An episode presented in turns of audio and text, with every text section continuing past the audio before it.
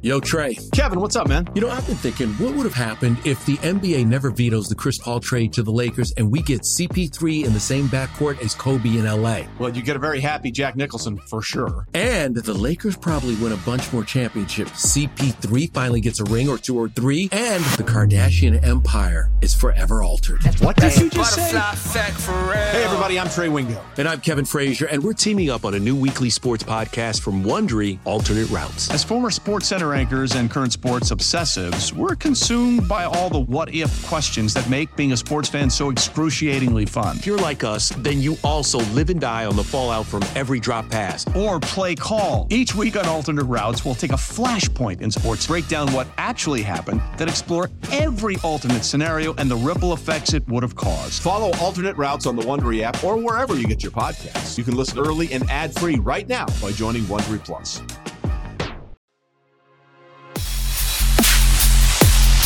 Welcome to the kickoff in the Valley. What is this? This is our preview show uh, for the week as we break down what will be the Arizona Cardinals welcoming the New England Patriots uh, to State Farm Stadium in Glendale. What's part of the Arizona rivalry week with Boston? As uh, last night, as I record this on a Thursday, uh, the car or the Phoenix Suns were blown out by the Boston Celtics, and I think the Coyotes. Forgive me, I'm not much of a hockey fan, but I think they're playing the Bruins as well at some point this weekend or in the next couple of days. So uh, to cap it off with the Patriots coming into town for Monday Night Football, a great weekend for those in Boston that want to make make the uh, trip away from some of the cold weather. Not that we have been too warm, but comparison, I'm sure it makes for a, a great trip of some golf and and fun times out in the Valley. So I'm sure you'll see a bunch of uh, Boston fans walking all, uh, or, or, or, people from Boston walking around Westgate and Glendale uh, come Monday and through, and obviously through the weekend leading up. Uh, with that being said, this is me. I'm Tyler Vasquez, the uh, part of Bird Gang Travel, uh, solo today. Filling, or we've got Gunner. He's out doing a radio radiothon for some charity for St. Jude's uh, with his day gig at Camel Country. And then the voice of the bird god who normally fills in, uh, he did not chime in last episode because he was feeling under the weather. Little caw caw action not to be had. Well, he was going to fill in today, but then yesterday fell felt worse. So uh, over the last couple days, the voice of the bird god not feeling too hot, and so hopefully he's back up to full strength come Monday because uh, he will be filling in for Gunner as uh, those post game shows on a Monday are a little late. So uh, he will hopefully fill in and be back. If not, I will work on a guest co host for then. But for today on this preview show, as we go behind enemy, lines, I will have a guest from one of our sister podcasts here on the Audacy Sports Network of podcasts. Uh, probably one of the cooler show names for a podcast. It's Six Rings and Football Things.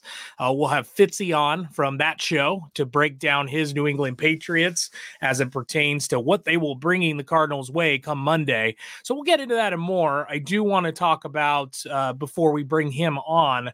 Just kind of some updates. What's going on with the team? Obviously, no episode of Hard Knocks, uh, or what I'm now calling uh, Hard Knocks, the PG light version, as uh, it feels like through the first few episodes, Hard Knocks isn't what it used to be, where you really got a true behind the scenes view of a team. I was always so excited for the Cardinals to to hopefully one day one day be on Hard Knocks, and with the personnel that they have, I thought it would be really compelling and interesting. But it's been real cookie cutter, and um, you know, I know a lot of fans have been kind of vocal that they feel, and media as well, that the Cardinals may have stepped in and kind of are regulating what is being shown because you're not getting a lot of the juice and dirt that seems to be underlying with this team.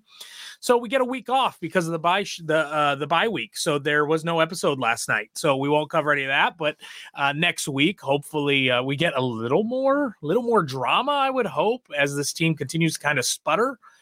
The Arizona Cardinals at four and eight. Uh, playoff hopes are not out yet, but I did see they're one of I think three teams that if they lose Monday would essentially be eliminated from playoff contention at that point. Uh, I'm not sure what the scenarios are. I haven't seen those yet or really done the research to see eh, even if they win what does that look like in, in terms of what other teams would have to lose and things like that to, to put them out of contention. But it sounds like if they win, they're they're fine to live another week uh, versus a very beatable team, right? They're playing the New England Patriots, uh, who lost to the Buffalo Bills last week. They're six and six, uh, you know, sitting right at five hundred the the Patriots are a tough team, and like I said, we'll go behind enemy lines with our guests here in a bit. They're a team that always plays any team tough. You know, they've got a great defense. Uh, offensively, they're nothing to write home about. Uh, it kind of feels a lot like the Arizona Cardinals um, when you look at it, is because uh, you know the Cardinals they don't have necessarily a great defense, but the defense has been consistent, and and that's really what you get from the Patriots as well.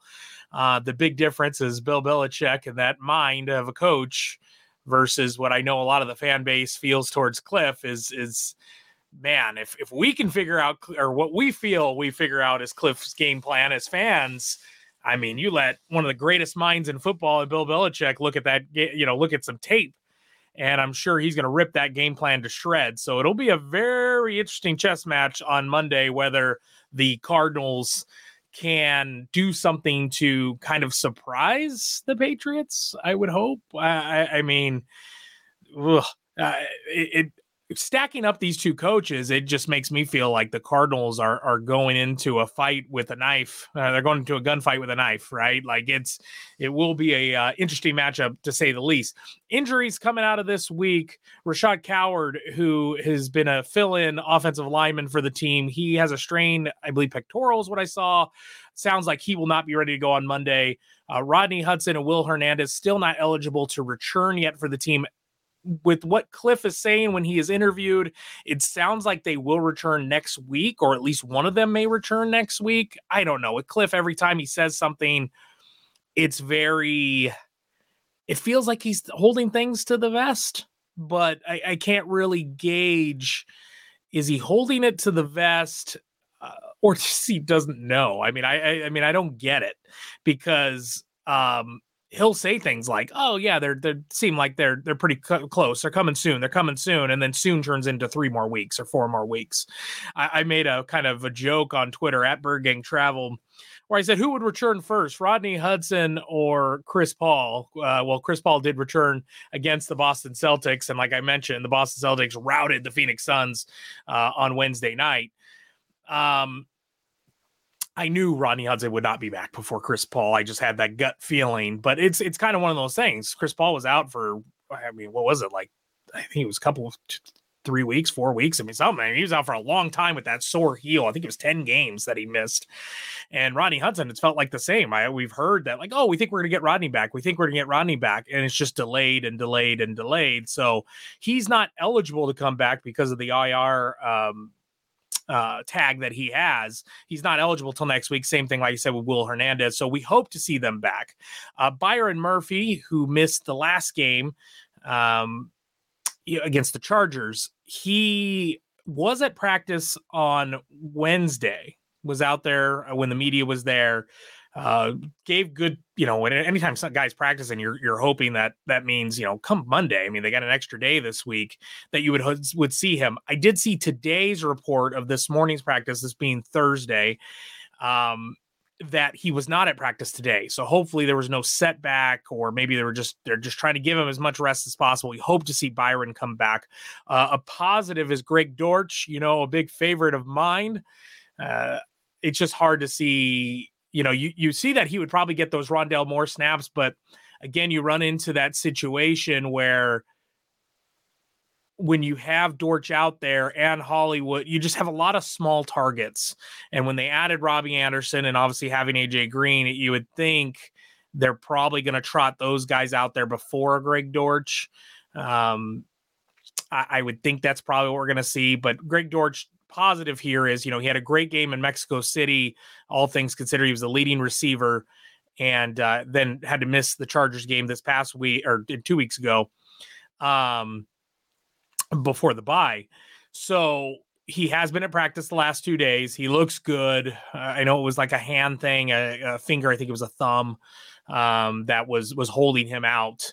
So don't hold me to that, but I know something with his hand, one of the fingers. But um, yeah, it looks like we're going to see Greg Dortch back, which I hope they've kind of learned the lesson and are going to um, hopefully see that when Greg Dortch is on the field, good things happen. I mean, the guy just makes plays, he just catches balls. So hopefully, Cliff can find a way to utilize him alongside the other shorter receivers. Um, hope to see some progression of Trey McBride. I, I, know the team didn't practice over the bye week, but but hopefully give him a week to hopefully study and and kind of figure out how he's going to fill that void. I did see right as before I was recording uh, or hit record here, the Zach Ertz was having a press conference. I think it said ACL and MCL. So it sounds like a long road of recovery for Zach Ertz. So it would be nice to see Trey McBride um, kind of step it up here. I, I, know it hasn't been much since Zach has been out. Uh, you know, he's dropped some crucial balls. Me and me and uh, Gunner have talked about it on the show, where you're kind of expecting Trey McBride to like in that moment, you ask him to come into the game and, and he gets thrown a ball, you know, cold. He's running routes. He's not necessarily catching anything or getting any looks. So when he does get thrown them, I mean, how difficult is that as a receiver? Uh, no excuse. When your number's called in the NFL, you got to make most of every opportunity. It just is what it is. You got to be ready. But I can imagine, I can sympathize, sympathize, symph- you know what I'm trying to say. I can have sympathy for uh, Trey McBride or, or other players that just, you know, they get very limited opportunities and it's very hard to get uh, a momentum, momentum going. I, I, think with James Conner, you see that at times where when he's running the ball, like it does take him, he needs 15, 20 carries to really get the fruit of his labor where, where when he's only running, you know, seven, eight times uh, to, you know, to 12 times a game, he, doesn't necessarily have the most productive outings. I've never, I've never looked at the stats of that, but just by the eyeball test, that's what it feels like is he, it takes a little bit to get James cooking right? And and he needs to have those reps. And and so i can see as that's why it's been a problem but that's what these next five games are for. You want to use these next five games for the arizona cardinals um, to get this together and and, and really uh, play the young guys, uh, the Myjai Sanders, uh, the Cam Thomases. You, you want to get these guys that you drafted this year and over the, maybe the year before, like really involved and and see what you got because you do have some contract decisions as well for some of the older guys, right? Uh, you know, you've got to uh, pay a, a, Zach Allen, you got to pay a Byron Murphy, you've got to pay like th- there are a bunch of guys that are coming up for contracts and, and decisions that need to be made. Um, so ultimately, it, it does you no good to play some of these wasted roster guys that you're not going to ultimately come back maybe next year, right? I think we said 31 players are under contract starting next year. So I don't need to see some of these linebackers that are just, you know, their their depth or veteran leadership or whatever have have years in the NFL that that is the reason why you want to play them. They're more today ready. I get it. The Cardinals aren't mathematically out, but where we stand today, it is something where it begs to question like, what are we really playing for? You know, I, I ultimately, as a fan, want the draft pick. I don't want necessarily, I guess, the team to tank, but I'm not going to be heartbroken if this team drops this game on Monday. As they stand right now, they are the eighth pick in the NFL draft. And I would like to see that get better. I would like to see them be picking top five, you know, top three even would be fantastic. Um, uh, I, I don't know if that's going to be the case. I think Houston uh, is a team that has that pretty locked up. Um, I think they're the number one pick as we have today. So, I, you know, it's one of those things where the Cardinals, let, us try to get a better pick. Let's try to get some. I want to see superior talent come out of the next draft that starts on day one and isn't someone like, ah, oh, we got to work them in, right? Like, oh, we got to, they're a young guy. They got to learn the routine. Like, yeah, I get it. Anyone that comes out of the draft is going to be a young guy and they've got to adjust to becoming a pro. But we've seen players around the league, and that's kind of the weird part. I'm going to, I'm going to kind of give an analogy here uh, that I find just super interesting. And, and maybe it's by necessity. So I kind of understand why the Rams are doing it. But Baker Mayfield was just traded. Uh, and we kind of talked about it on the last episode. We talked about how who would claim Baker Mayfield. I said, you know, the Niners obviously have a need, but I think they're further down from reports I had heard. I said the Rams would be interesting because obviously Matt Stafford being shut down for the year. And there's rumors that Matt Stafford may retire. So if he does retire, I mean, there's whispers of it out there in the Twitter circle if he does, it would make sense to pick up a Baker Mayfield first overall pick, see what you have there, see if a change of scenery and getting some more quality talent around him. Granted, right now the Rams are banged up. No Cooper Kupp, no Allen Robinson. Um, you know, he doesn't have the the weapons in his tool belt right now to really show what he can do, but he can learn the system now and then going into training camp and not that I want the Rams to get better, he would have that ability to play with that superior talent and, and maybe he can be the guy that everyone thought he was once going to be in Cleveland or uh you know what Carolina thought they might be getting when they they picked him up. So the thing I where I'm going with this though is is they just traded for him on what? It was either Tuesday or Monday. Um I think it was Tuesday. They traded for, or, or sorry, they didn't trade for him. They claimed him on Tuesday, right? Yeah, it was definitely Tuesday. So they claim him on Tuesday. And over a plane ride from Carolina to LA and a 48 hour span, they're already saying uh, they play, they being the Rams, play on Thursday night football tonight. And so they play this evening, and they're already talking that there's like a very likely chance that Baker Mayfield's going to start tonight. So in 48 hours, so this is when I talk about like rookies making impact right away. 48 hours, he just got the playbook the Rams are going to throw him out as the quarterback of this offense. Again, the Rams aren't going anywhere, so they have nothing to lose. I get that piece of it. But then you look at someone like a Robbie Anderson who was traded for what, five, six weeks ago and has made zero impact. And what we heard was, well, he's got to get familiar with the offense. How complex is this offense? And then this goes back to my original point that I was trying to make four minutes ago is I want to get a superior talent in the top five of this draft that plays instantly, that isn't taking the Robbie Anderson timeline to get adjusted to playing and making an impact. Um, and is more on that Baker Mayfield tra- trajectory and other players. I mean, there's tons of rookies that will start day one and, and make a difference. Uh, and I get it. Some of those guys are elite guys, but that's what you're supposed to be getting in the top five. Uh, this doesn't need to be project guys or guys that show they have crazy athleticism like an Isaiah Simmons that it may take two, three, four years to develop, or a Zaven Collins where it's like, okay, this guy could become something. I don't need the middle of the pack first round guys. I want a guy, if you're going to be drafting this high, that's going to make that pick. I know for a lot of fans, it scares them that um uh that that Steve Keim may be making that selection but who knows? I mean, and we're going to get a lot into that over the next five weeks because, especially as we get to what's known as uh, Black Monday in the NFL, uh, immediately following the last week of the season of the regular season, that's when a lot of the head coaches get terminated, GMs, all of that. Uh, it, it, will be all eyes on that for fans here in the Valley as we try to see if if the Cardinals are going to, as, as we wait to see if the Cardinals will make a move or not uh, in those leadership positions.